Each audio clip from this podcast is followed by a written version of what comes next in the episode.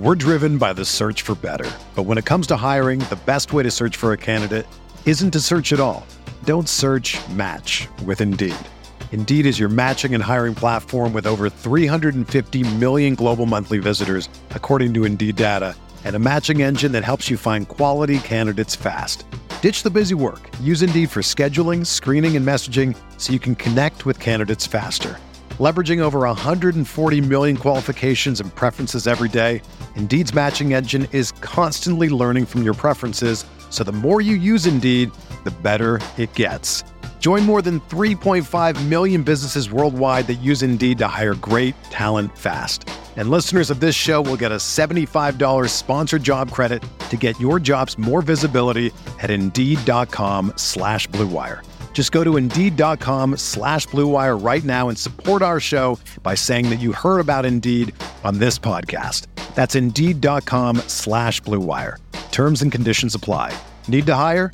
You need Indeed.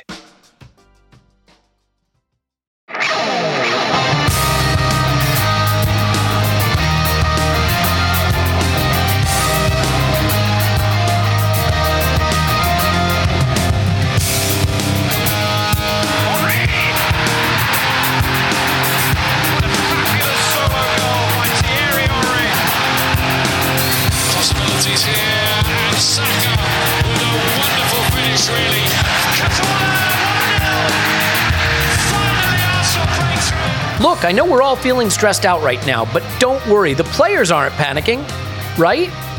Right?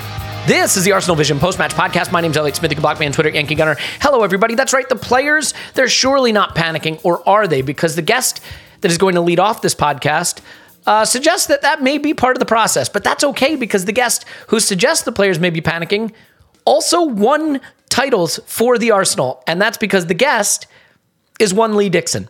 Uh, I am so excited to welcome Lee back. If you haven't listened to Lee Dixon on this podcast, you should listen to the episode we did September of 2021. Um, he spoke so articulately and eloquently and passionately about the Arsenal and the traditions that matter. And it was right at the time when this rebuild was sort of starting. So it's wonderful to catch up with him now at a time when it, it looks like it may already be culminating, albeit sooner than we expected. Um, Lee and I covered a lot of ground in this conversation. And he just speaks so freely and so beautifully about the club and about where we're at. And I think he's the perfect person to talk to because he won titles under a lot of different circumstances, including being a young team that hadn't done it before and had all the pressure on them. So you're going to hear about that and more. And one of the reasons Lee was willing to come on is because he obviously loves and cares about the Arsenal Foundation, the work they're doing in Zaatari. And, you know, when he heard about our fundraiser, he was really motivated to try to call attention to it any way he could. And coming on the podcast is a great way to do that. So I'll just quickly say that we're at almost 180,000 pounds. The goal was 100, then it was 150, now it's 200. I'm not going to move it again. I think we're going to get to that 200. I think we're going to get past that 200. But right now, there's a very, very generous individual, anonymous individual, who has said he will match up to $20,000 for the next 20,000 that comes in. So if you've thought about giving, if you give right now, you're actually uh, giving twice. And, you know, I want to thank also Mikel Arteta, Martin Odegaard, Edu, who sent personalized messages to the podcast asking for us to give. If you haven't heard that, that's on previous episodes. You can also listen to the Stronger Together episodes, taking you through my visit to the Zaatari refugee camp, to the program the club is doing. I'm going to tell you something. We should be so, so proud of our club, of the people in our club, and of the work they are doing. They are making children's lives better in ways that are not just um, not just sort of intangible, but tangible ways, breaking child marriages, getting kids out of out of child labor. I, I won't go on any further. I know you know people want to hear about the football, and you've heard about this all month, but it is something really important that we get to do as a community. Can't thank you enough. As a reminder, we're going to be in New York uh, in just a couple of days from when you're listening. Well, when I'm recording this, we're going to be there Saturday. There's an event. It's sold out, but there's also going to be events around the event. So hopefully we'll get to see you there. If not, maybe in Chicago. I think there's actually a couple tickets left for the Chicago event. So you can reach out on social media or email and ask me about that, and I can send you the link. Um, that's the following weekend. And then we have one more we're going to be announcing uh, in London town. So there is a lot of good stuff going on. So up first is going to be Lee Dixon. Um, and after that, Tim and on. We're going to do a West Ham preview and talk a bit about Manchester City's form. I should let you know over on Patreon, Clive and I talked about City's form and the, and the challenge we face, and also did a rewatch of the Liverpool game. Uh, we watched the second half, and I have to tell you, if you haven't done it, either come do it with us on Patreon. That money this month goes to a good place, as you know, or just do it yourself. It's worth it, as painful as you might think it is it's going to make you feel a lot better about the team because I think there's a lot of good stuff in there, maybe missed in the panic of the emotion of the moment. So I've waffled on long enough. I'm going to turn it over to me and Lee Dixon, uh, and then we'll take a brief break and get on with it with uh, Tim and Paul. So that's what's ahead. Stay with us. And without further ado, although that was quite a lot of ado, but without further ado, uh, here is Lee Dixon. Hello, Lee. How are you doing? Yeah, I'm doing well. Obviously, I have to thank you not just for coming on again, but for this timing specifically because it will bring a lot of people to the podcast. It will call a lot of attention to the podcast, which is our chance to remind people about the fundraiser. Um, I know that philanthropy in general and giving back is important to you, and the Arsenal Foundation, as an Arsenal man yourself, is very important to you. So I, I really appreciate the timing of coming on now. Well, absolutely. I think uh, you know I'll come on and talk to you anytime. You know that, mate. Thank you. Uh, the timing is perfect, and uh, and the more that we can raise awareness for anything that the foundation are doing uh, throughout the year, the better. So we as ex-players have our part to play as well as the present players to go on and win the league. That'll bring attention to everything. We want mm-hmm. that to happen, but you know, being a former player, we we certainly don't uh, take our responsibilities lightly, and, and we we want to get involved and and certainly the uh, the Zaatari um, project is something that's uh, an amazing thing that the club are doing, and uh, and the more money we raise, obviously, the better for the kids. Yeah, well said. So uh, you mentioned that a, a title might bring more attention. I'm sure everybody listening has said, yes, that's why we want a title. You know, any, any reason is a good reason. Um, and it's funny. Before we started recording, I said one of the things we could talk about today is the pressure of the run-in Mm-hmm. You chose the word panic. So I will use your words. You've been in title run ins, and at this phase of it, as a supporter, I feel quite a bit panicked.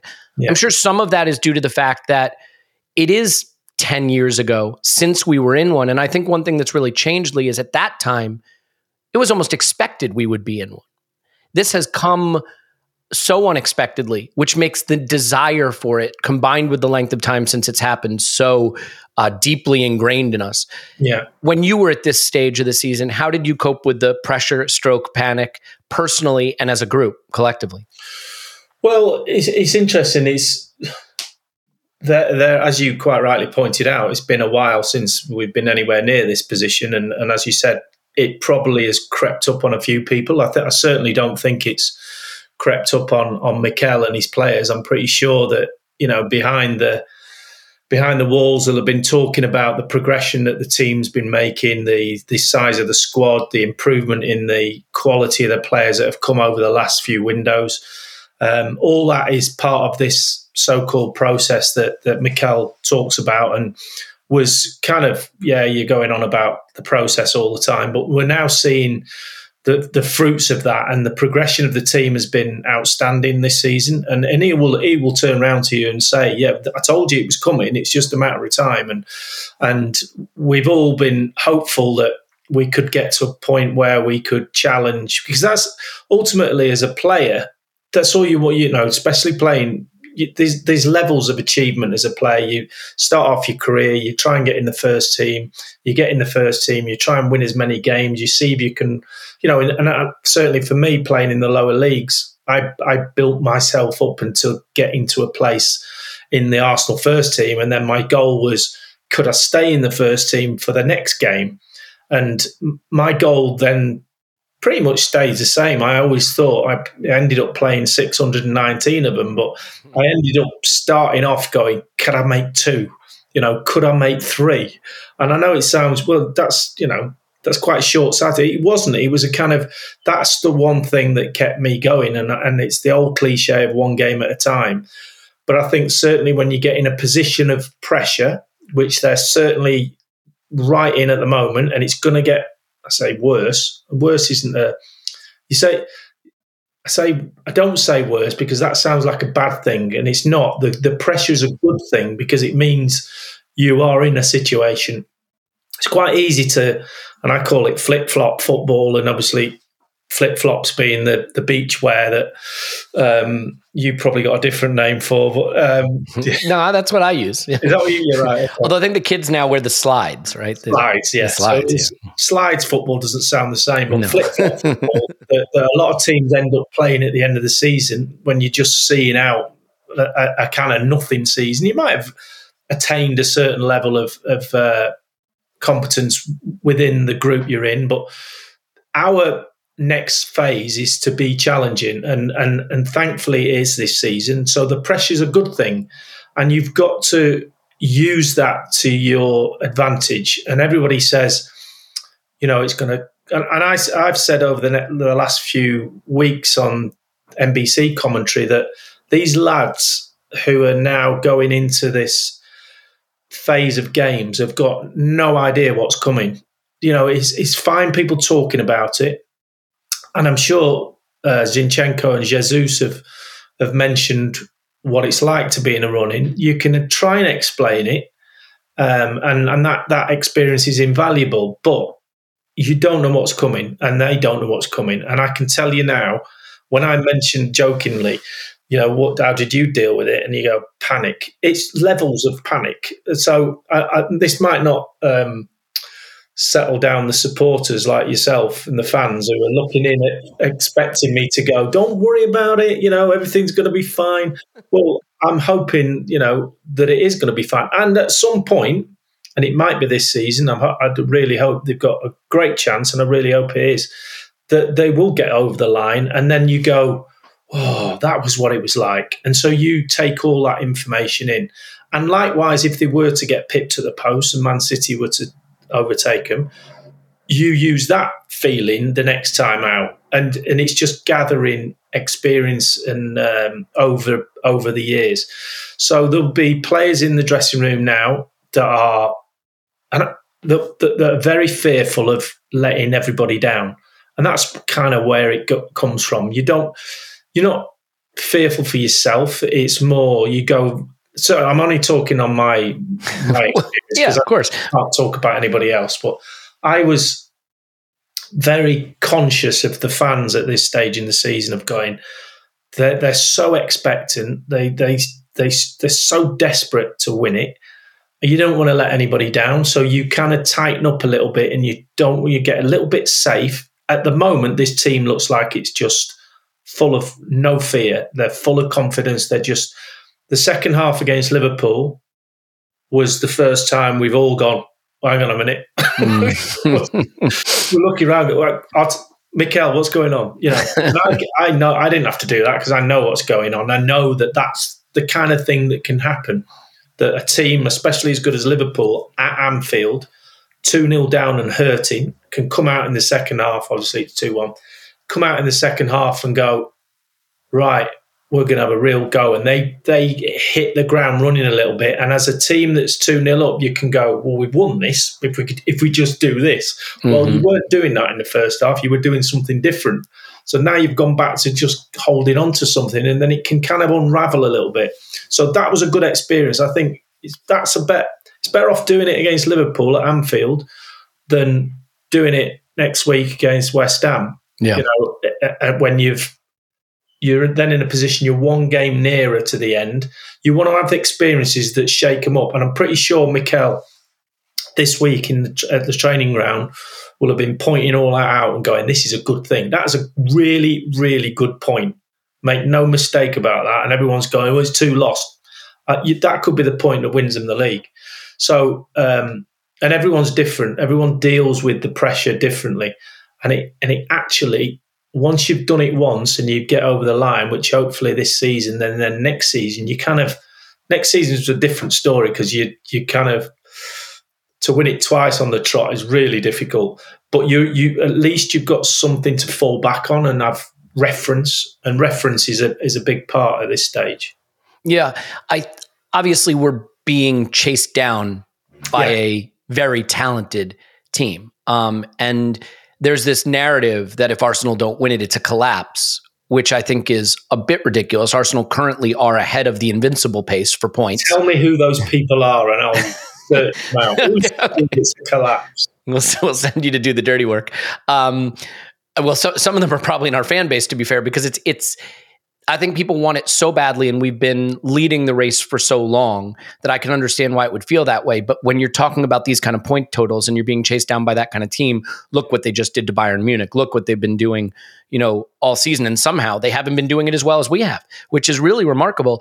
Do you, if you had to choose, do you think it is better to be the team that is has not done it, that's panicking to some extent, but also so desperate for it, or the team that maybe only has one eye on it, that has a Champions League that's important to them too, that's done it before, but done it before enough times that maybe they almost take for granted they'll do it. Because I think the presumption is we have the the panic and the pressure, and so that will cause a collapse. But is you've been on sort of both sides of this fence.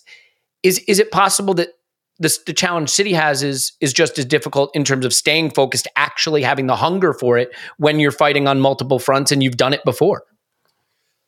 Well, there's two mindsets to this one. I've done both ways, and if you yeah. look, if you look at the, the famous one that ended at at, uh, at Anfield in '89, yeah, there were three hundred thousand of us there at Anfield that night.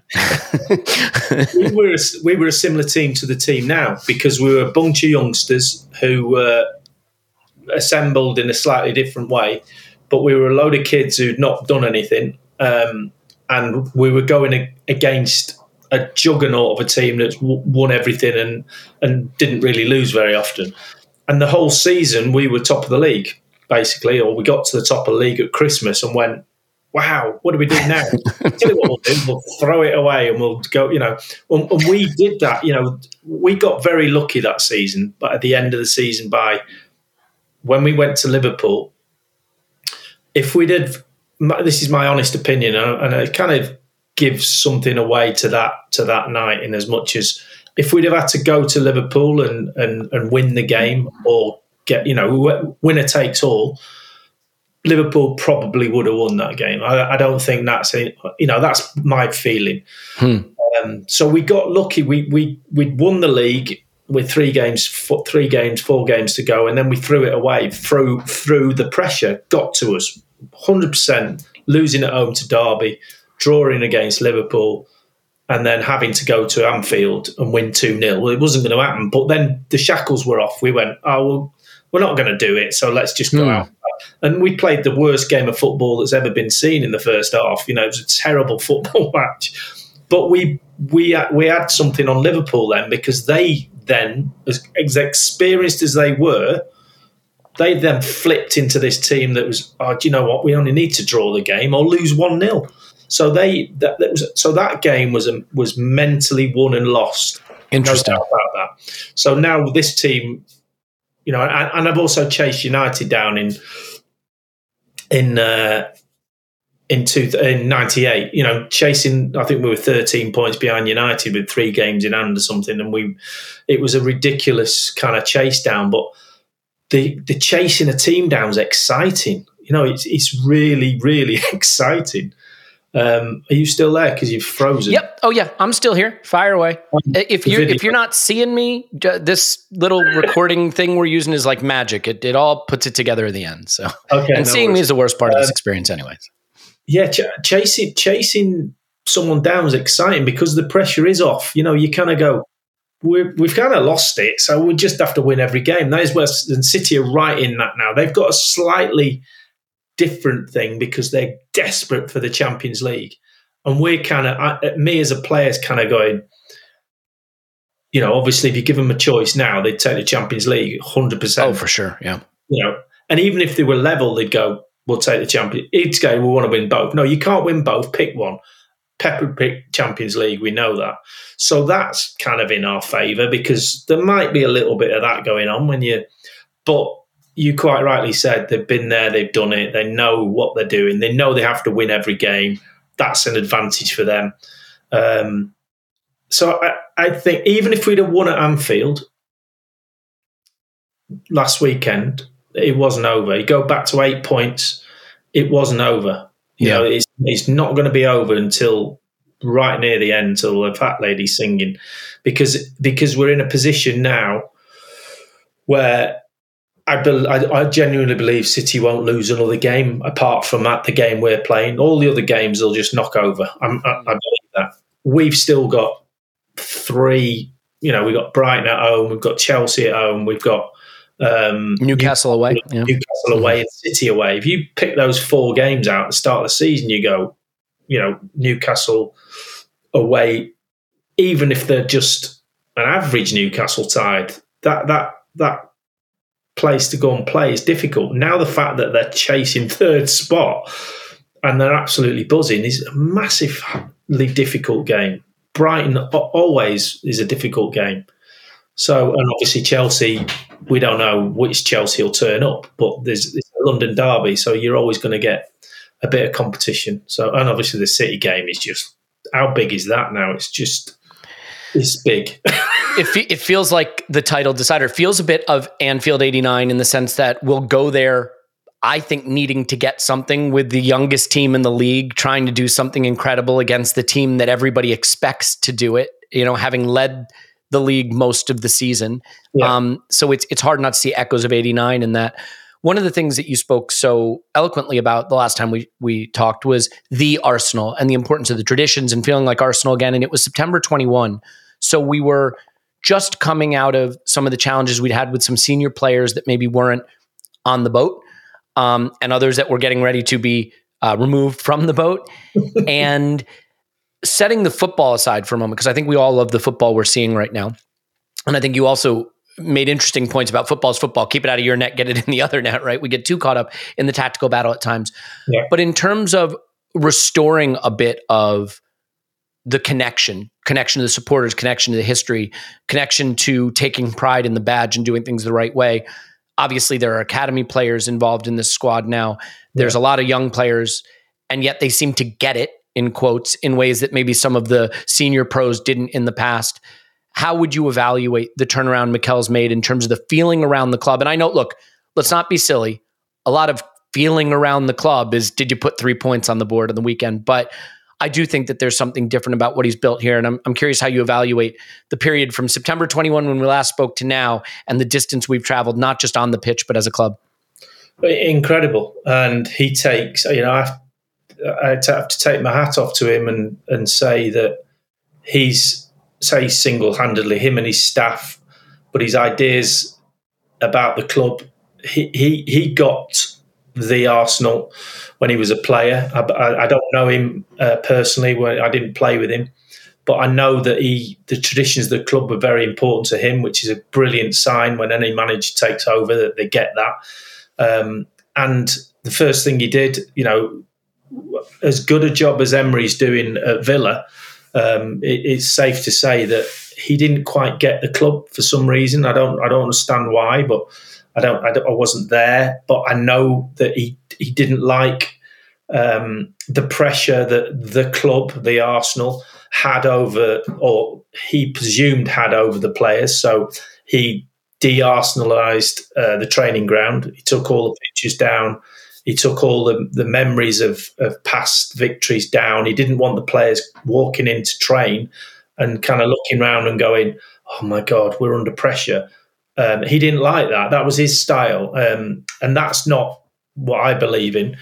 Um, that's not genuinely what most of the Arsenal people that have been through those doors believe in, and certainly not what Arth- um, Arsene believed in. He, he, got it straight away, and, and Mikel's the same.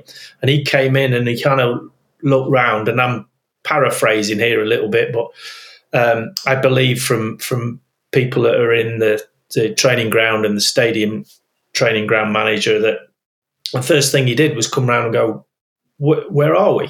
You know, it was the fact that it got Arsenal outside the, the gates was perhaps the only, you know, clue as to where you were. And he said, where where is everybody?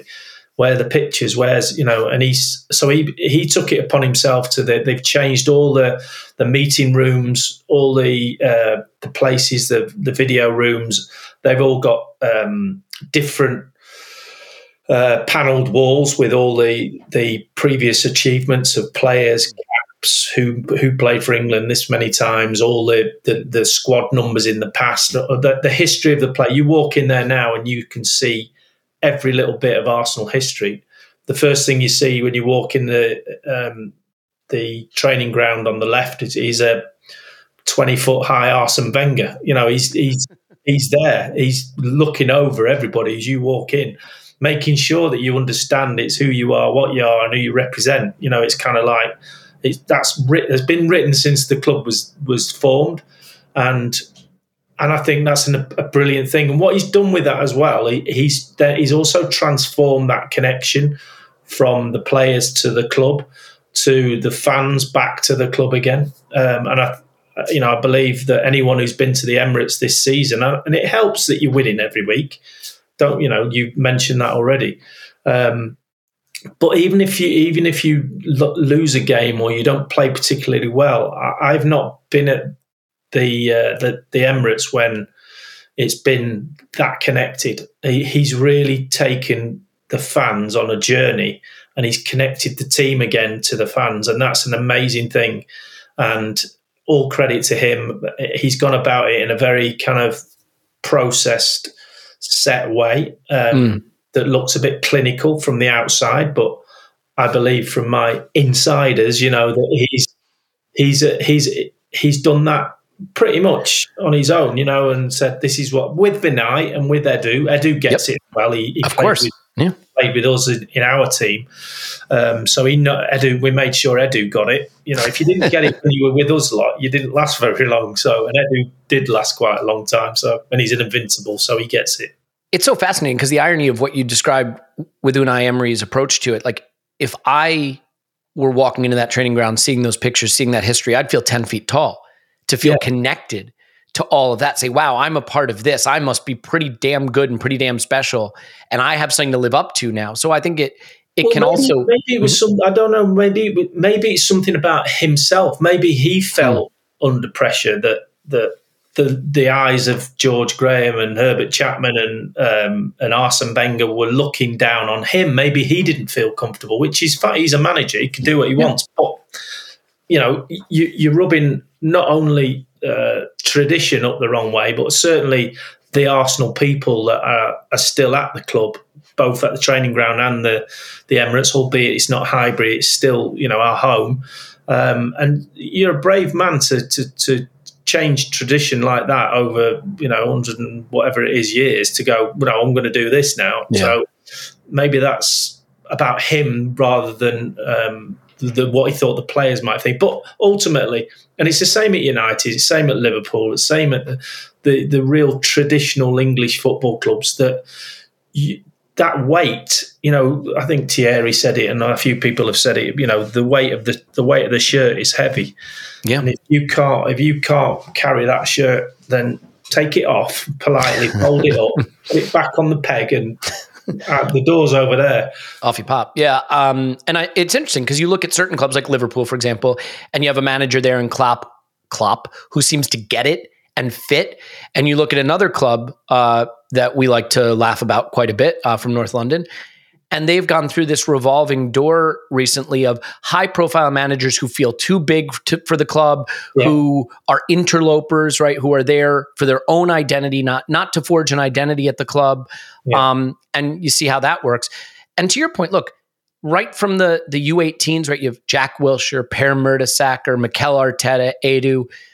You obviously you want the best people, but if the best people can also be people that have that DNA, have some kind of connection to the club, then I think you you're able to forge an identity, and we're seeing that clearly. Absolutely, and what it also does is it buys you it, it buys you some time as well because mm. if hmm. you you if you are that type, if you are an Arsenal man and you've got that in you, when the bad times come, and they will come, and M- Mikel's had them, you know, the first. Oh, yeah. 18 months of him being there, it was like, what, you know, what's going on? We're not doing very well. And we're not, now you just got to be patient. This is the you know this is how I'm going to do it, um, and it, it, buys you a bit of time. I think as soon as you you know you could come in and completely. And case in point is what you talked about with Tottenham. You know, mad big big managers have come in and made a, a good start, and then they look as if they're going places. But as soon as it starts to go a little bit awry, then all of a sudden the fans don't stay on your side very for very long. Yeah. Um, well, it's it's a beautiful thing we're building. Obviously, we'd like to see it culminate in a title this season. It feels like it will carry on longer term. Uh, one of the areas though, that we should touch on, since we have you on the podcast, is the back four. And another thing, I listened back to our discussion from September 2021. It was so interesting because a big through line of that conversation was we're building a back four that can stay forged together for years, similar to the one you built. But we were talking Tomiyasu, White, Gabriel, and Tierney. Yeah. And now it's White, Saliba, Gabriel, and Zinchenko. So it has already changed. Um, it's a very different type of back four in some ways, but it's a very talented back four. There's no denying that. Um, unfortunately, Saliba not available right now, but thinking Saliba at the age that he's doing it, Gabriel, relatively young for a center back. Yeah. Um, ben White still just sort of coming into his prime, and Zinchenko about you know sort of in his prime. What's your take on the the remodeled back four from our last conversation and uh, how this one really, I think, is maybe underappreciated for its defensive qualities because we think of Zinchenko, you know, as a midfielder and Saliba can pass and White can, but I think especially the center back duo might be the best in the league right now. Yeah, and uh, and again, you know, great credit to Mikel for for uh, the way that he's handled. Uh, so, well, Ben White as well, but certainly Mm. Saliba with the you know sending him him being out on loan and the process that he's gone through to picking up that experience and the ability to be able to hold yourself and your chin high and and walk out there and be an Arsenal centre back. There's been you know countless amazing ones over the past and and also the the um, the lack of a partnership over the years has been well documented and well talked about by everybody, saying Yeah. well, you know they haven't got, had a decent partnership for years, and since Sol Campbell and, and Yaya Toure, it's been a um, it's been a, a gaping hole in the team, and uh, now that eventually they've kind of they, it's almost like they've well, they, it's almost like they've sneaked in overnight and gone. "Let's- don't tell anyone. We're just going to form this partnership, and then we're just going to get on with it. And it, which is, I have to say, that I recognise that because it's kind of what we did. You know, we we went for quite seemingly quite a long time just getting on with our business without everybody going on about oh the back four, and then all of a sudden somebody mentioned it one day that, it was done. chat rooms in them days. Somewhere in the paper went, oh, the Arsenal back four, and then it became a thing, and we were like, what's this thing they keep talking about? We're just going out and doing our job. It's like that's what I get paid for. Right? It's not anything special. It's what we do, and it It was to us. no. Yeah, looking back on it, you always you always look back on it now and go, "Wow, yeah, we were pretty good." And da da da. da. But Hmm. at the time, you're just kind of going, "Oh yeah, we didn't." Oh, it's one 0 Yeah, we didn't let a goal in, and we, you know, and then it becomes a thing when you're playing, and it did certainly towards the end. It kind of resonated with us that we knew what we were doing, and I think that showed itself with the fact that Arsene came in and was getting ready to get rid of us all, and then realised and went, "Oh, actually, better keep them for a bit longer because they they seem to know what they're doing, and they're actually a lot fitter than I thought it was, and they're not as old. And even though the age said something, actually physically we were quite a, f- a fit back four anyway. So yeah. he kept us, and, and that was the biggest um, accolade that Arsene could have paid us to say, no, you get on with it. And I played another six years after he came. So it was a, a long, you know, when you look, I was there 14 and a half years. So just under half, I was with Arsene. It was, it was an incredible kind of journey with him. Um, but it was in the early days, it was kind of like, and this is what this back four is like now. It's kind of sneaked in on us, and you're like, oh, oh, there it is.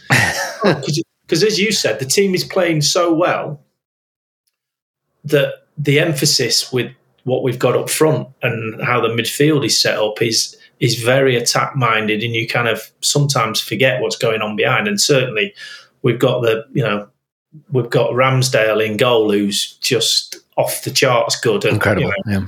and how brilliant he is to watch and entertaining. And he'll make the odd mistake, but show me a goalie who doesn't. And uh, but I think you know some of his performances has certainly helped a back four. And I can tell you from experience that if you've got somebody you're not that bothered about behind, and you don't have to worry about, it doesn't half make this in front of you a lot easier because you can set your line. You know he's a, he's sweeping up behind.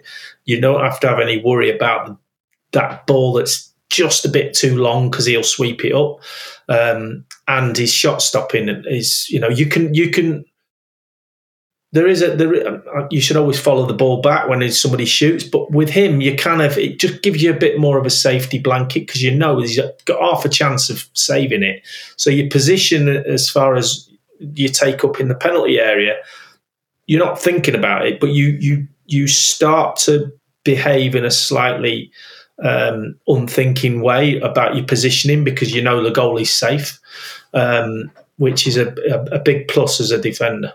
Yeah, and and I think it it allows you to not feel like, well, if I don't slide in and take the ball or do something rash, the keeper's going to let it in, right? So suddenly you don't have to give away the red card. You know, you don't have to give away the penalty. Uh, give away the penalty. Pick You up a red card. lot- You said it a lot more eloquently than I did, but that's what I was getting at. You know, because there is there is that moment when you were in a box and you go, and we used to have it with Dave Seaman. You know, you could get in a position Right, we used to have a. We never they, they play slightly differently now, but we never used to go into the penalty area. We the penalty that white line that's called the 18 yard line. George Graham said that's a cliff, and if you hmm. fall, if you step into the box, you'll you'll drop five hundred thousand miles into hell. So you basically do not go into the box. So we used to hold the line rigid, and so anyone who who comes round the penalty area, we go. We're not going backwards, so we're going to try and go forwards to press.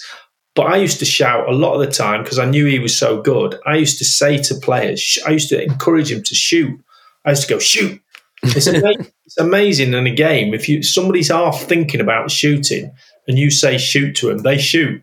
And as soon as they shot from 20, 20 yards, 25 yards, because we're holding that line, I know they're not going to score unless it's right in the top corner. And I think with Ramsdale, you've got that. You can kind of take a position where you go, shoot, go on, have a shot, because he, he'll save it. So you're on the front foot all the time.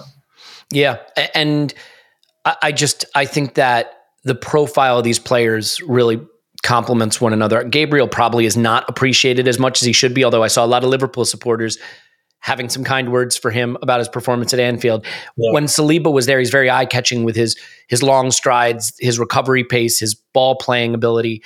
But with him out, I think people are really seeing the spotlight on on Gabriel, and he's he's been excellent. So I think he deserves a lot of credit. I have to, I have to step in there and say Mm. that uh, Rob Holding's done a brilliant job Absolutely. in for Yep. Because there's a huge amount of pressure on Rob. You know, he's he's one of the best pros around. He, the, the the team love him.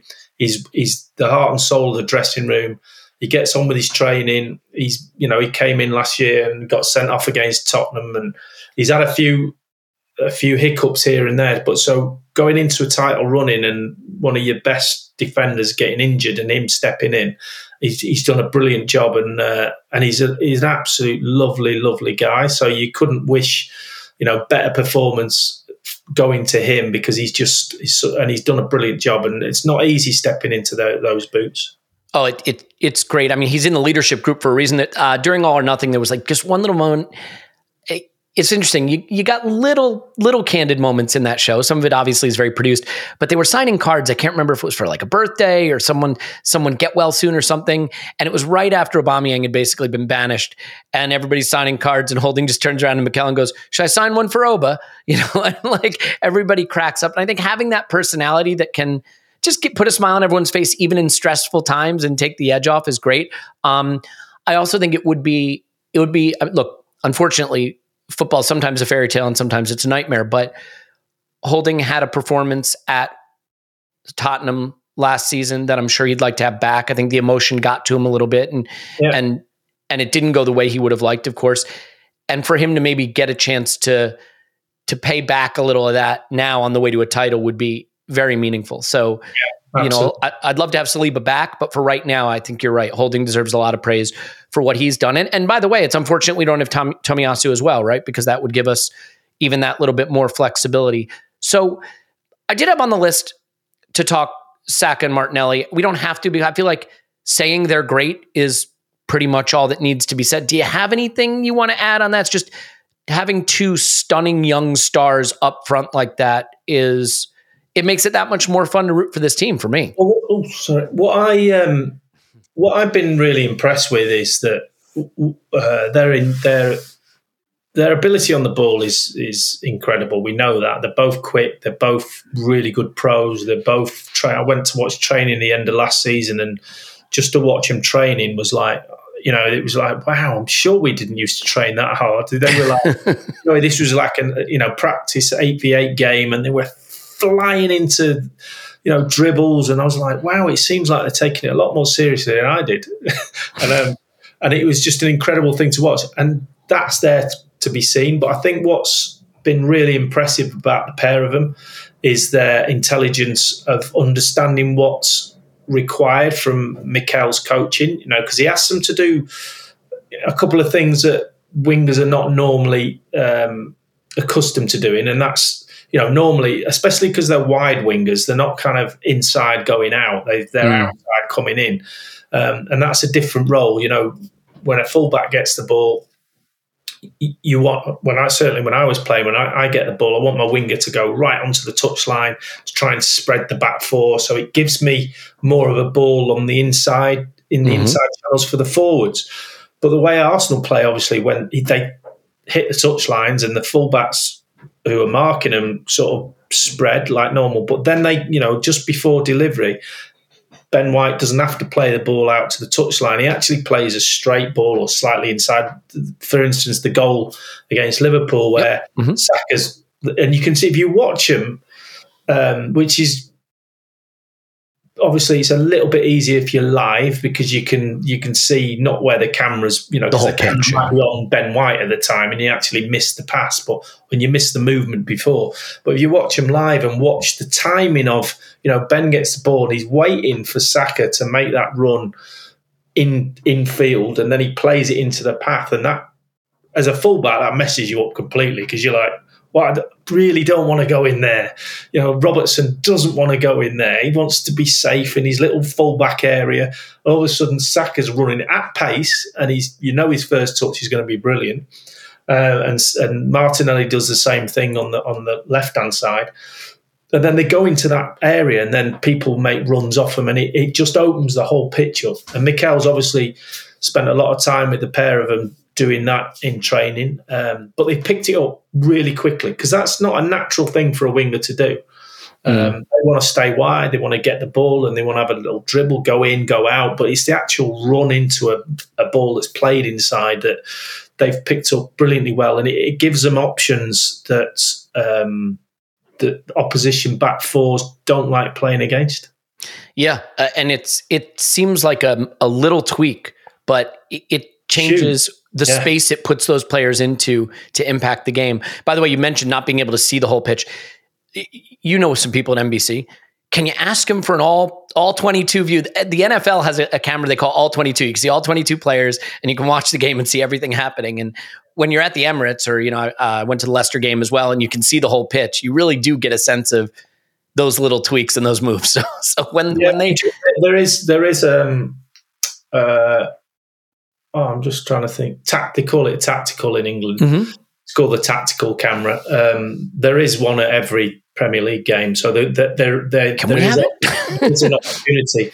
Um, the the boy, funny enough, the lads use it in the studio to highlight analysis. yeah.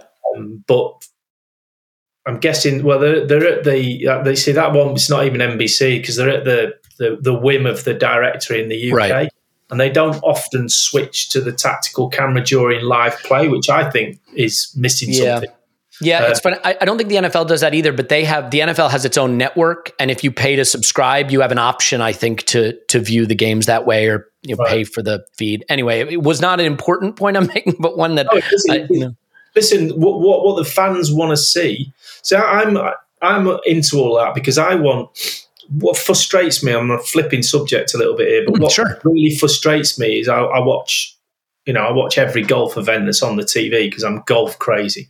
Is that they um, they put a they put a camera behind the guy going to hit the ball to the green, and then they stand right behind him, and you think, oh, that's you're going to see, you know, and you can see the flag in the distance, Yep. and he's got a wedge in, and you're like, and then just as he hits it, the camera goes like that and follows the ball, and I'm like, why don't they just if they stayed. If they stayed with the shot, you wouldn't see the ball in the air, but then you zoom into the into the into the um, the green, you'd be able to see it land just how the player sees it. It's, Yeah. it's perfect, and every, nobody does it. And I'm like, well, there's definitely who's directing these golf games. You know, it's like these golf cameras. It's just Lee Dixon, technical director for golf. There you go. new, new job. and I'm going to get the tactical cam for you so you can see it as well. All right. Well, I mean, look, all you have to tell the Premier League is there's money to be made making it available, and I, it'll be available before the end of the season. Um, I've taken up more of your time than I anticipated, so I'll I'll wrap there. But I, I always enjoy hearing you speak about the game, speaking about the Arsenal. Um, I did get to listen back to the September 2021 uh, episode, and it was it was fantastic. This is great. So hopefully we'll have a chance to do it again. I'm going to the Wolves game on the final day. Uh, Okay, so cool. I, well, I will feel the panic you have described well, you must um, hopefully Mm-hmm. the NBC game because we're going to win the league. There you If- go. Should be. if, if we've not won it by then, or it looks like Man City are going to win it, either me or Graham will be at one or the other. So I'm hoping to be at the Arsenal one. So you have to come into the uh, the NBC truck and we can have a cup of tea. It would be my pleasure. Uh, uh, a cup of tea would probably be what I'll need at that point because anything stronger, I don't know if I'll make it through the day. So, Lee, uh, uh, great to talk to you. Maybe see you before the end of the season, and I'm, I'm sure we'll talk to you again soon. All right, pal. Anytime. Thank you. Okay, now it's time to tell you about, well, where should we start? Where do you want to start, everybody? How about we start with Athletic Greens, AG1? Something that I use and started using because I, I was concerned about my gut health and I wanted to have better gut health and, and also was taking too many like gummy vitamins and things like that. They call them vitamins, but you look on the back and one of the first ingredients is sugar. So, you know, that certainly isn't getting you what you need. AG1 is 75 high quality vitamins, minerals, whole food source superfoods, adaptogens, probiotics. It's a micro habit that delivers macro benefits and helps almost everybody take great care of their health. It's um, athlete designed, athlete built. So it's great for recovery. It's paleo, keto, vegan, dairy free, low sugar. So, really, whatever lifestyle you're using, you can take it. Great for energy. Um, I was drinking way too much coffee. I still drink it, still like it, but this gives me that boost I need. So, um, it's an affordable way to take care of your health. If a comprehensive solution is what you need from your supplement routine, then Athletic Greens is giving you a free one year supply of vitamin D and five free travel packs with your first purchase. Go to athleticgreens.com slash vision. That's athleticgreens.com slash vision. And if you want to take care of your mind the way you take care of your body, this podcast is sponsored by BetterHelp. BetterHelp is a way to do therapy that's accessible, that fits your schedule, that fits your needs. If you want to do camera off because you're a little shy, do it. If you want to do camera on, you can. If you want to adapt and adjust, if you don't have time to get out to a therapist's office, if there isn't one in the area or a specialist that meets your needs in the area, this is real therapy, but it's real therapy done on your time frame in the way that is right for you. I have done therapy. It made my life better. It made me a more effective person. I didn't use it in a crisis. I used it to be healthier. In the same way you might go to a personal trainer or a nutritionist or a medical doctor, a therapist can help you work on the parts of yourself that may be holding you back. If you're thinking of starting therapy, give BetterHelp a try. Okay? Deliver your potential with BetterHelp. Visit betterhelp.com slash vision today to get 10% off your first month. That's betterhelp, H-E-L-P dot com slash vision. If you're starting a business, you want to use Shopify. I use Shopify to build businesses. Look, it's this simple. Do you bake? Do you design? Do you do art? Do you make shirts? Do you make hats? Do you just want to sell stuff? You don't even have stuff. Shopify will let you start selling quickly with a website that looks uber professional. Like this is the backbone of the e-commerce web as you know it. You may just not know that's what they're using. And if you want to sell on Instagram and Facebook and TikTok and all those places, it'll make it easy for you to do it. There's 24/7 support. Shopify takes care of the shipping charges and calculates the taxes and does the checkout and it gives it that professionalism. So when someone goes to your site at that moment where they say, "Am I willing to click that buy now button?" They're going to feel that confidence because Shopify has delivered that professionalism. Makes it really easy. Sign up for a $1 per month trial at shopify.com slash arsenalvision, all lowercase. Go to shopify.com slash arsenalvision, all lowercase, to take your business to the next level today. Shopify.com slash arsenalvision. Finally, if you're hiring, then you need Indeed. Indeed is the hiring platform you can attract, interview, and hire all in one place. Don't spend hours on multiple job sites looking for candidates with the right skills when you can do it all on Indeed. Like shopping around on multiple job sites, pain in the neck. Hate wasting time, hate waiting. Indeed data shows over 80% of Indeed employers find quality candidates whose resume on Indeed match their job description the moment they sponsor a job. Instant Match, or Indeed Matching as they're calling it, is a feature I want to talk about. Candidates you invite to apply through Instant Match are three times more likely to apply to your job than candidates who only see it in search, according to US Indeed data. With Indeed, matching, as soon as you sponsor a post, you get a short list of quality candidates whose resume on Indeed match your job description. Boom, it's hiring at warp speed. Join over 3 million businesses worldwide using Indeed to hire great talent fast. Now with Indeed, you only pay for quality applications that meet your hiring criteria. So visit Indeed.com slash BlueWire to start hiring now. Just go to Indeed.com slash BlueWire. Indeed.com slash BlueWire. Terms and conditions apply. Cost per application. Pricing not available for everyone. Need to hire. You need Indeed. Is that enough of that? Indeed. Nailed it. And now the bonanza continues with some proper Arsenal men. I kid. It's not going to get much more proper than we just had, but they are Arsenal men nonetheless. And in fact, I would say for his uh, home and away attendance for decades now, Tim certainly qualifies as a proper Arsenal man. Tim's on Twitter at Stillmanator. Hello, Tim. Hello there, and thank you for that uh, August introduction. Yeah, That, I don't welcome. think that was the right use of the word there, but um, we'll roll with it.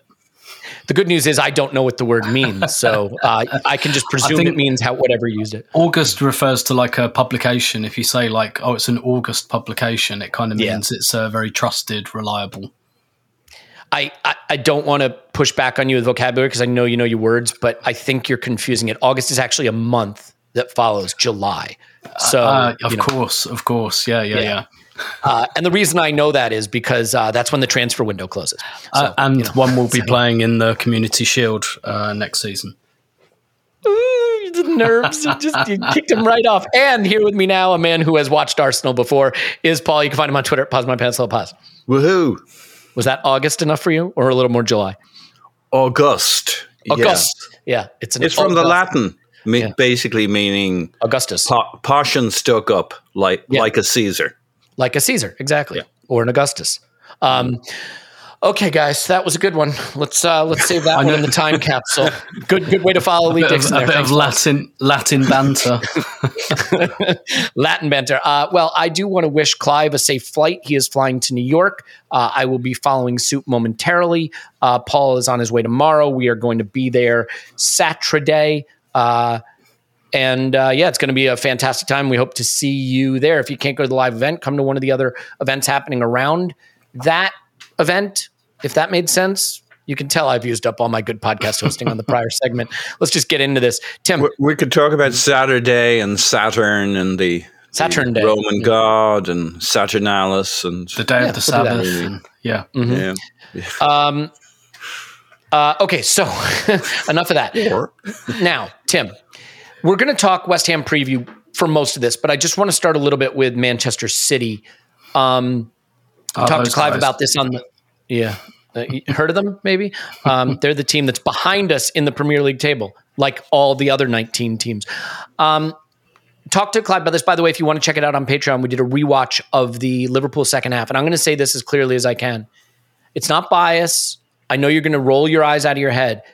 That second half is not a bad performance in a lot of ways, and you should rewatch it if you get the chance. I know there are a lot of you that, again, are rolling your eyes out of your head. It's worth the rewatch. I think it will actually give you more confidence about who we are right now because under immense pressure and immense challenge, I thought we actually did a lot of good things that you probably missed in the panic of the moment. I know I did. I think I got my read a little wrong on that post match. So worth a rewatch.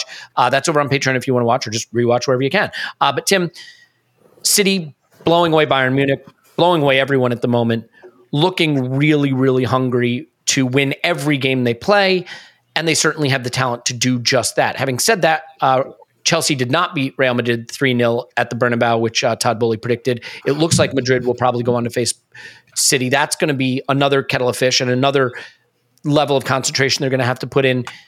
How concerned are you about City's pretty terrifying form right now and the idea that maybe just maybe they will go on and win all their games except the Arsenal game, which of course could wind up then being a, a, a title decider, maybe a little like Anfield 89 in some ways.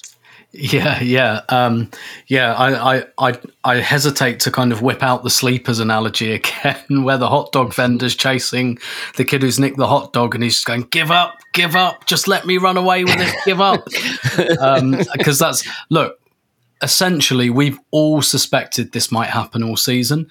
That City, particularly, um, it's almost like uh, that kind of Circadian rhythm that that's a team like City will have from being in the title race year on year on year.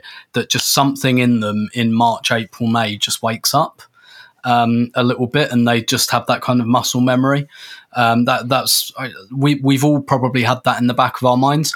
I've pretty mm-hmm. much always suspected that game at the Etihad. Like I couldn't see a world in which we go to that game at the Etihad and it didn't matter a lot to both teams. Um, I just didn't see that world. I didn't see that world where it's like, oh, we're twenty points clear. It doesn't even matter if we look like that was never going to happen. And with given that the season finishes in late May as well, so there's like four or five games in May even if we get, you know, we'd gone into that game, I don't know, eight, nine points clear on the same amount of games, which isn't going to happen now because of the way the fixture calendar is. But even if we'd like a defeat, just it it's it's a it's a switch and bait, isn't it, on the psychology of the title race? So I, I yeah. never ever expected to go to the Etihad uh, feeling slightly indifferent about what the result was. I always felt that would be very pivotal. The advantage we've got at the moment at this moment in time, and this could change clearly, is that we probably don't have to win that game. Um, so all of the kind of expectation and everything will will be on City. Uh, nevertheless, yeah, of course I'm scared. I've been scared all season. There's there's never there have been a couple of points where I've thought, oh, we can like like when Eddie puts that goal in against Manchester United, I was like, oh, this this feels like our season. Um, and maybe the week before when we kind of uh, batter Tottenham because they get battered everywhere they go, even when they don't go anywhere. Um, I kind of, you know, I had that feeling. Do you know? Uh, just to like um, switch to an anecdote from about 20 years, well, over 20 years ago, when Arsenal won the league in 2002, we uh, mm. we were drawn away at Watford in the third round in the FA Cup, and me and my mate Jim uh, were just kind of standing there, and the team were warming up and he just turned to me and he said they just look like the champions to me. He just said they look to me like this like this in the warm up he was just they just look to me like the team that's going to win the league. And sometimes you get that feeling and I admit I've had that feeling a couple of times this season, but also the other baggage that we're carrying as Arsenal fans is not just that we haven't been here in a title race sense in so long.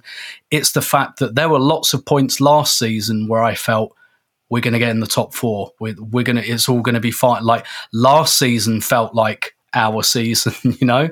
Um, it had all those like emotional checkpoints that usually happen when you achieve your target. And it didn't happen. And we blew that at the end. So obviously we've, we've kind of got that um, junk in the trunk, as it were. So, like, yeah, I'm scared, but I never expected not to be, um, to be quite honest with you. And look, City, they've never, They've pretty much never, other than, well, yeah, no, one season where they won every game at this stage. So I think there's still a lot in play um, here for, for both teams. For both teams, I, I still think they'll drop points somewhere, but I think we probably will too. So hang on to your hats, basically. Mm. Yeah, well said, all of that. And one of the places we could drop points is away to West Ham. I don't think we will, and I certainly hope we won't. And that means we can shift gears to that aspect of the conversation. And Paul, I, am glad I did this Liverpool rewatch because, in a way, I, I, have come away thinking, wow, we dominated them in the first half and we actually played pretty well in the second half. And it, it looks like a much better point than I thought. Well, let me put it this way a much better point in terms of how we played, a much worse point in the sense that I actually think we could have taken all three points more than maybe I even realized. But we now go to West Ham. The focus has to stay the same. I, I, do think this team needed to be in one competition right now. I think it is helpful for us to have a week of proper training and really be focused on this. Do you, just thinking lineups and changes or anything like that, do you see us making any change? I mean, Trossard will feel aggrieved anytime he's not in the starting lineup, but when you have great players up front, not every great player can start. I can't see us changing anything other than that if that's the change we make. How do you think we'll um, we'll approach this from a lineup standpoint? Yeah, I think that's right. I think he's going to have to wait for something to happen to somebody. And like those four players, five players who could get a bit of a niggle, and Trossard's your first man. Every any anybody in the fr- front three and probably our right and left eights right now. If uh, Odegaard's a little off it, has a little bit of an issue.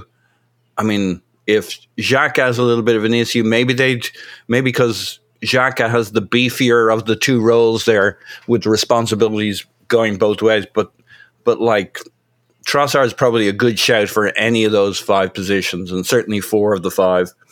Um, and he's just that's just kind of how it is. But we could also need a sub at any one of those positions at 60, 70 minutes. So uh, I think right now that's that's where it is. Thierry Henry asked who's the best left winger in uh, on the planet, and uh, says Vinicius Junior. But there's a there's a couple of fellows at Arsenal on the way up.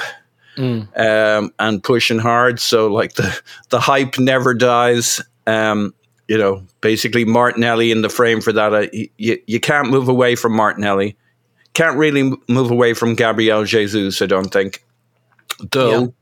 you know, I mean, he, he's still fresh back. So you, you never know with Jesus. They might look at it at some stage and say, eh, we need to dial it back a little bit or not put too much on him. But yeah, I think Trossard is going to have to wait. Uh, unless Saliba is is right there. Um, I know we have my line for the the big games that come, uh, City, etc. But it'd be nice if he played a few minutes along the way. So I get, I guess if he were up to it, they'd they might want to give him a spin at some stage, but they'll probably leave it another game still before bringing him in. So yeah, I think it's pretty settled. Um, like the City thing, um, I didn't want to be too consolation-y after the Liverpool. Um, by the way, I fully agree on the Liverpool second half watch. I did find nobody really wanted to hear that. By the way, uh, when I when I mooted that No, you know. I know, I know. It's the, the emotion of the moment. It, it, it's it's a read the room situation, Paul. Which Yeah. let's, let's be fair, you have a lot of strengths in your analysis of football, but reading the room may not may not be the top of the list. No, it's good. It's like what would what would I say that uh, would actually piss these people off? So maybe you're Um, great at reading the room. I think I'm excellent at it. Um, uh, like the other thing I said that wasn't very popular at the time is, uh, you absolutely want to win. You absolutely want to take the three points.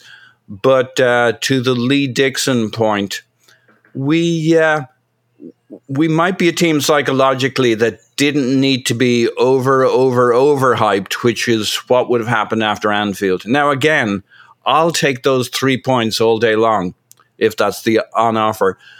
But this is maybe a team that I don't think needs to be an underdog, but like the level of fucking hype on these guys, had we won at Anfield, I think would have just blown everybody's mind. It would have been unbearable, not in the good way. And um, uh, City need to screw up for us, and we need to basically be perfect the way we say we're afraid City can and may be perfect. Um, we can absolutely win each one of our games, get a draw at the Etihad. All of that is possible if the only reason we wouldn't win all our games is our is if our focus gets off. Either we get down on ourselves or too up on ourselves, or we get some injuries. And so us being back to where our focus is just about right, not so overhyped, not having to deal with all of that huge noise outside. Like we can actually keep winning all our games and get a draw at the Etihad. And yeah, it starts with West Ham. There's no reason. Obviously, we can't win this. It's not like we're going to come out of out of the Liverpool game thinking uh, away games are easy. Uh, so I don't know. I think we'll be pretty dialed in for this one, the next one. It's okay. I'd much prefer the three points. Uh, we've obviously got terrifying uh, opposition, but we only play them once, and we kind of outplayed them for a good chunk of the game at the Emirates.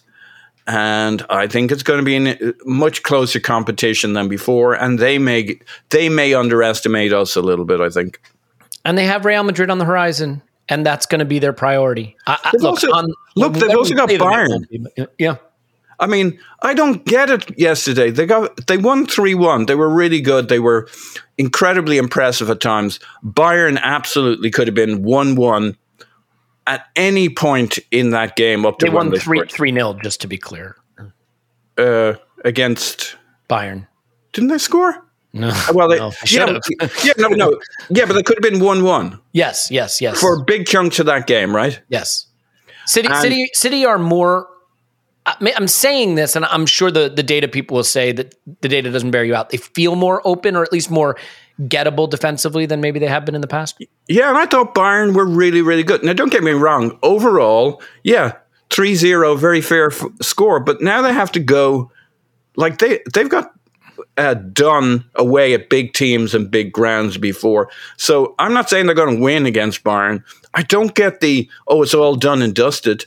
Bayern at home, they're. Let's say they're this: we want it to be done and dusted because we Yeah, want we them to have the Madrid tie. actually what we want is it to be four three or so you know some yeah, yeah. some crazy like I don't get the oh city will City rotate heavily for Bayern no they fucking no, won't they, they won't send- do that. I agree. and But it's what I not mean just is- because they're being cautious they've got a big big big game at at Bayern yeah, and so yeah they, they've got loads of work to do and it's going to take emotional physical you know injuries happen uh, it's a I- I said it. I said it. If Bayern resort to violence, I mean, I know they've resorted to violence amongst themselves, among one another, with with uh, Sane and um, uh, Mane uh, punching each other, apparently. But you know, it's it's all good. Um, my money's on Mane yeah, uh, Tim, the the West Ham game is interesting because I think we were rooting for West Ham to get a result so that Moyes would still be in this job. I mean, we just keep seeming to have new manager bounce uh, all season long. Uh, by the way, City faced a new manager bounce, although not not much of a new manager. Yeah, there I was a bit more excited when it sounded like they were going to get Benitez because I thought, ooh, Yeah. if anyone's ca- if anyone's capable of getting like a roadblock nil nil against City, it's it's probably Yeah. Benitez. But I don't think it's Dean Smith, unfortunately. The- the- just to stay on that for a second, the problem with Leicester as a matchup for City is like if you told asked me where Leicester could improve, I'd say they can score. They've got good attackers. They can't keep anybody out. Like their defense is a shambles. So I expect that. I expect Leicester to score and that game to end like seven two. Um, but our game, which is really what we're here to talk about, is uh, at West Ham. They're dreadful. And I, I go into this thing, yeah, they're bad. It's no problem. But then you look at the squad and you're like, well, he could do well, you know, there's oh well, you know, he, he he's got something about him. And it it just feels it feels like one of those games where the table isn't telling me everything I need to know about this team. So why are they so bad? And should I not be worried about this this squad that's not playing very well, but looks like it should be better than it is, and especially Declan Rice wanting to impress his future employers. Yeah, you're right. They have got good players. What they've lost is they've lost quite a lot of. First of all, um, a lot of their success under Moyes a couple of or a season or two ago was built on that kind of Rice Souček uh, partnership, which was very very complementary. Well, maybe not in Rice's case, but in Souček's case, much much better than the um, than the sum of its parts.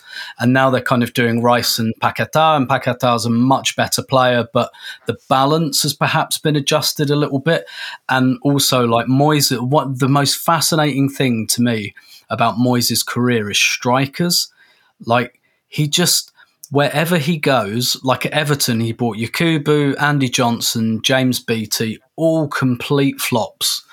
Um, and he's gone to West Ham. He had Sébastien Haller flopped. Where's he now? Is it like been at Ajax and Borussia Dortmund doing really well? He bought Scamacca. Has barely been fit. Like all of the goals in Moyes teams tend to come from deeper midfielders. So you remember, I think during the COVID season, they had Lingard on loan, and Lingard was scoring all their goals. And at Everton, Tim Cahill was scoring all of their goals. There's something about Moyes teams where the striker doesn't score unless they're repurposed. So one bit of success he did have at West Ham, they had Arnautovic and he turned him into a striker and he did really well.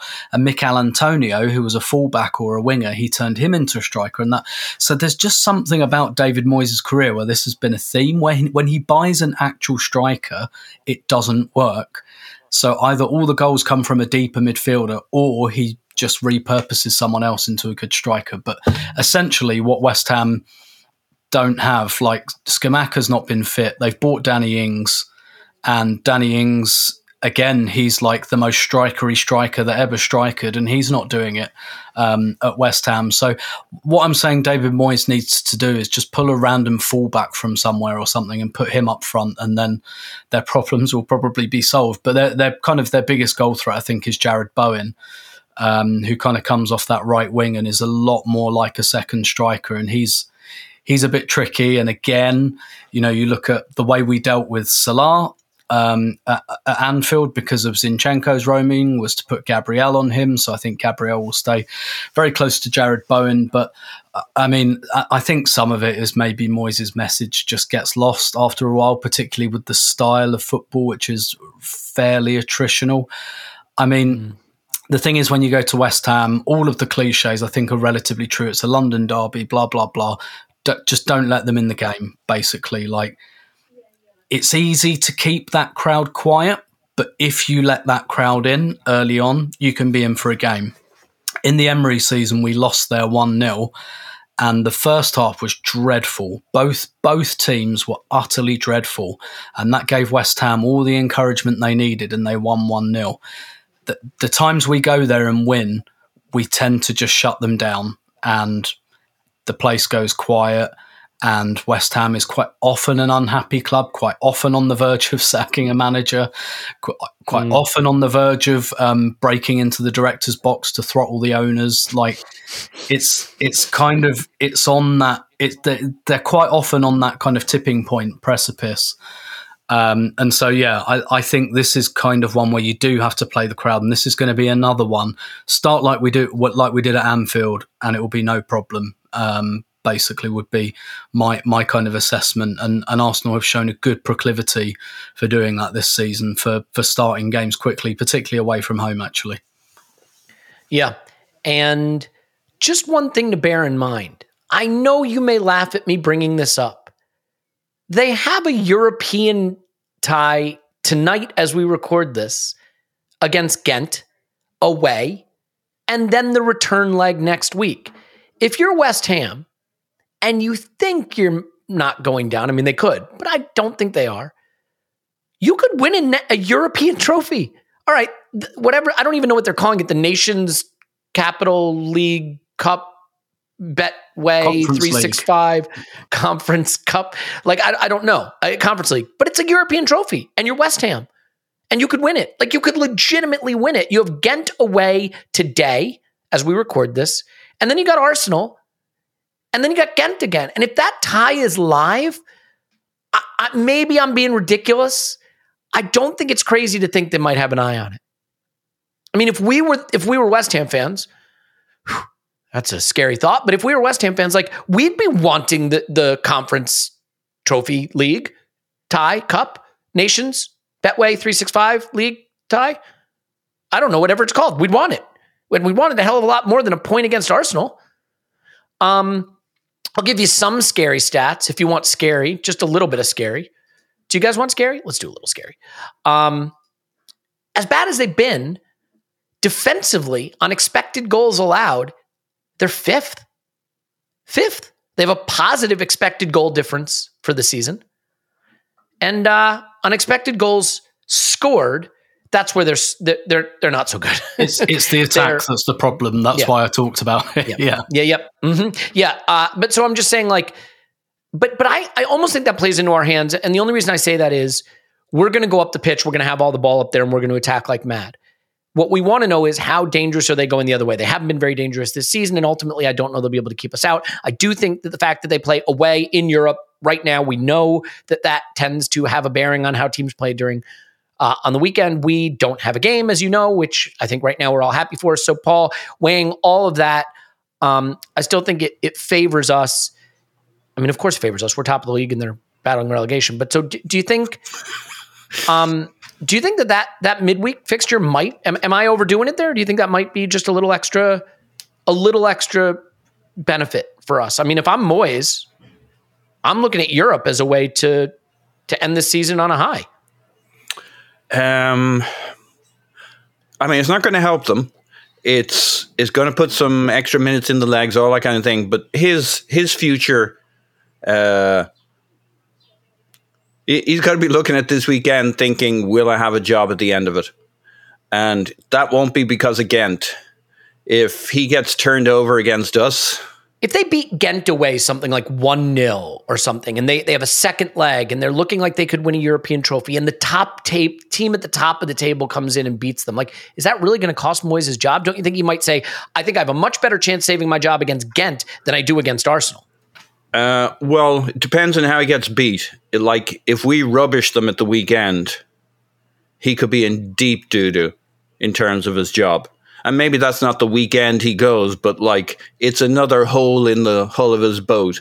So he needs a bit of a result against Ghent. That's that's good news. That's the good news for us. But he absolutely can't get beaten at home uh, badly and look abject against Arsenal, and then the game after that lose that, and then he's done. So I think. Um, his eggs are going to be largely in the he needs a good performance at home in the Premier League at the weekend because he's got to give his ownership and his supporters the belief that they can stay up and that they won't get themselves now losing 1-0 to Arsenal at the weekend won't be uh, uh, fatal for him or a 2-1 or anything you know that looks competitive against the the top of the league team. But he can't get turned over um, so, like, I think his career is much more on the, and he's probably much more optimistic about getting a reasonable result, result against Ghent, whatever it is, even if it's not what he needs. So, I think uh, he's going to be largely protecting his, girding his loins for the weekend, making sure that gets full priority so that he can shine would be the wrong word, but but not look abject at the weekend, which would probably be his biggest fear. I mean, he's kind of a defensive guy by nature, and uh, forgetting formations, the f- defensive approach for David Moyes would be to make sure that the weekend does not go badly. I don't think it really matters f- from our standpoint. Um, he he's going to have to put eggs in both baskets, and we got to show up and play our football. And if we do, we'll do fine, and we'll win that game. So it's more about our psychology than theirs, I think. Um, I think the only benefit of not having got all the points at Liverpool is our heads won't be going to all sorts of places. We won't be hearing all the noise from outside the club that the title is already ours. And West Ham becomes what I believe you Americans refer to as a trap game. Uh, it's not a trap game. Nobody can explain to me what a trap game to is. To be a trap game, uh, my my deal on the trap game is for it to be a trap game. The next game coming up has yeah. to be the one you have your eye on, and Southampton at home wouldn't be the kind where we'd take our eye off West Ham away. So I'm Look, not allowing it to have trap game status. Trap game, for example, would be what City's got right if the Bayern tie was live, because you'd say, oh, you know Leicester right. at home, and you know, no big deal. We've got Bayern next. We got to stay focused on that. That's a trap. In you fact, do, you do we're the trap the- game for, for West Ham because they got one eye on Ghent. Except we're not. You know what? It's all getting very convoluted here. You, you do not have the uh, oratorical powers or the intellect to explain to me a trap game, Elliot. But I admire you I mean, having another obvious. go at this. it's obvious. the results speak for themselves. Yeah, I clearly don't. um, although Th- thank you. um, look, w- we don't need to go much longer on this, Tim. Just some final thoughts. Is there a matchup you think we can exploit an, an, aspect to this game this weekend? I mean, do you, are you concerned at all about the psychology of who goes first, who goes second? I, I, I mean, I'm less concerned about that only because if I was an Arsenal player, I'd be like, City, City Leicester. That's a three point banker, yeah. right? Yeah, I mean, like it's it's. I wouldn't be expecting it any different if they went second, but a- any matchups we can exploit that that you think we should keep an eye on specifically? Um, I mean, kind of. Uh, Lucas Paquetá has had actually had quite a difficult season, but Um, I do think in a game like this, where Arsenal do tend to empty the midfield, that could be something to keep an eye on.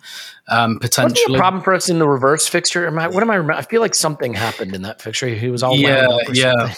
And and of course, also they got their goal in uh, the first game by kind of lofting the ball up towards our left back area. Um, and we did, we just we had a long discussion about it at the time, but Gabriel got his timing slightly wrong, um, and they were able to get the flick on and believe won a penalty. Um, and we kind of had that long discussion about, you know, is that just because this is the first game after the World Cup? And that's it. Saliba and Gabriel kind of got got both got their timing a little bit wrong, and, and West Ham they aimed for that left back area and they aimed for the flick on.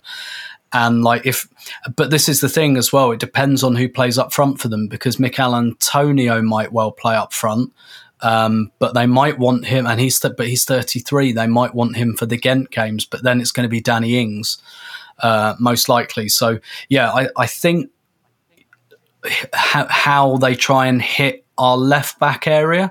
That's certainly what they tried to do last time. So I don't imagine we'll see much different this time. So we're going to have to be quite clean there, and that might m- mean you know that holding has to shuffle across and all of that. So I think we've got to be a little bit mindful of that.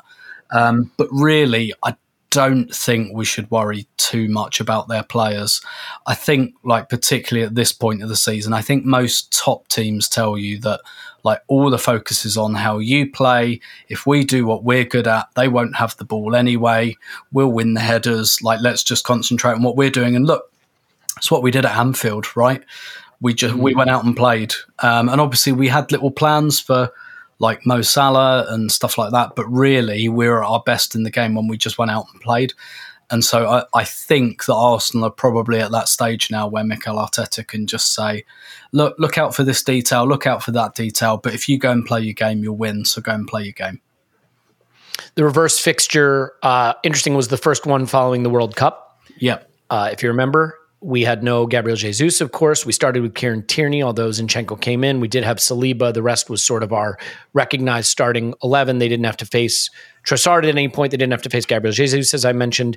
Totally different uh, kettle of fish, I would say. And of course, Eddie's back for this game. We didn't we didn't discuss that in the kind of in the Yeah, that's right, rotation. actually. He's back in full training, isn't he? Obviously, he's not going to start. Um, but you know, it's another option off the bench if we need it in that attack.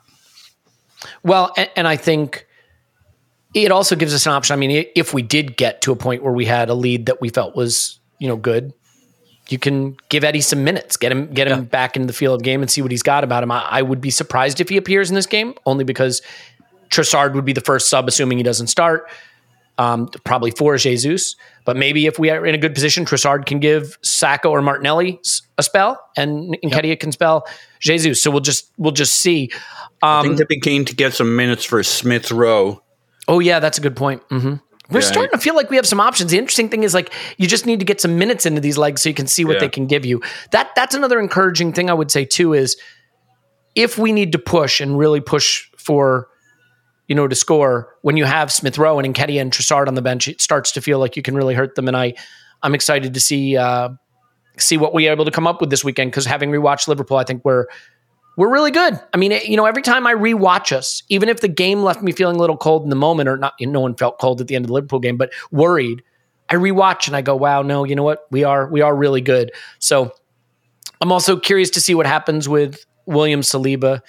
We don't really have any update there, but they still, you know, they haven't just completely ruled him out. So we'll see if maybe there's there's a return on the cards for him at some point. Okay, let's leave it there. We got the Lee Dixon se- section that everybody listened to, and who knows if anyone's stuck around for this. If you have, our fundraiser's almost at two hundred thousand pounds. People like you are. Uh, you're doing work, as they say, and we've got a a wealthy uh, individual who will remain anonymous who has offered to donate twenty thousand to match the next twenty thousand we raise. So if you've been thinking of giving, giving now, you're giving double. Um, and the good karma is something we could all use. Anyway, we'll leave it there. Paul's on Twitter. Pause my pants. Thanks, pause. Woohoo! Tim's on Twitter. Stillmanator. Thanks, Tim. My pleasure as always. Uh, we'll see some of you in New York. We'll see some of you in Chicago. We'll see some of you in the third location, which is London, and that event will be announced shortly. And we will just hopefully uh, see you, you know, digitally as well. And we love you so, so much for being here, wherever you are, whether you're on Patreon. That money that you've sent over to us has gone to a really good place this month. So if you ever thought about signing up, you're supporting the fundraiser there. Uh, and if not, we're just happy you're here. Anyway, we love you. And we'll talk to you after Arsenal 10, West Ham New.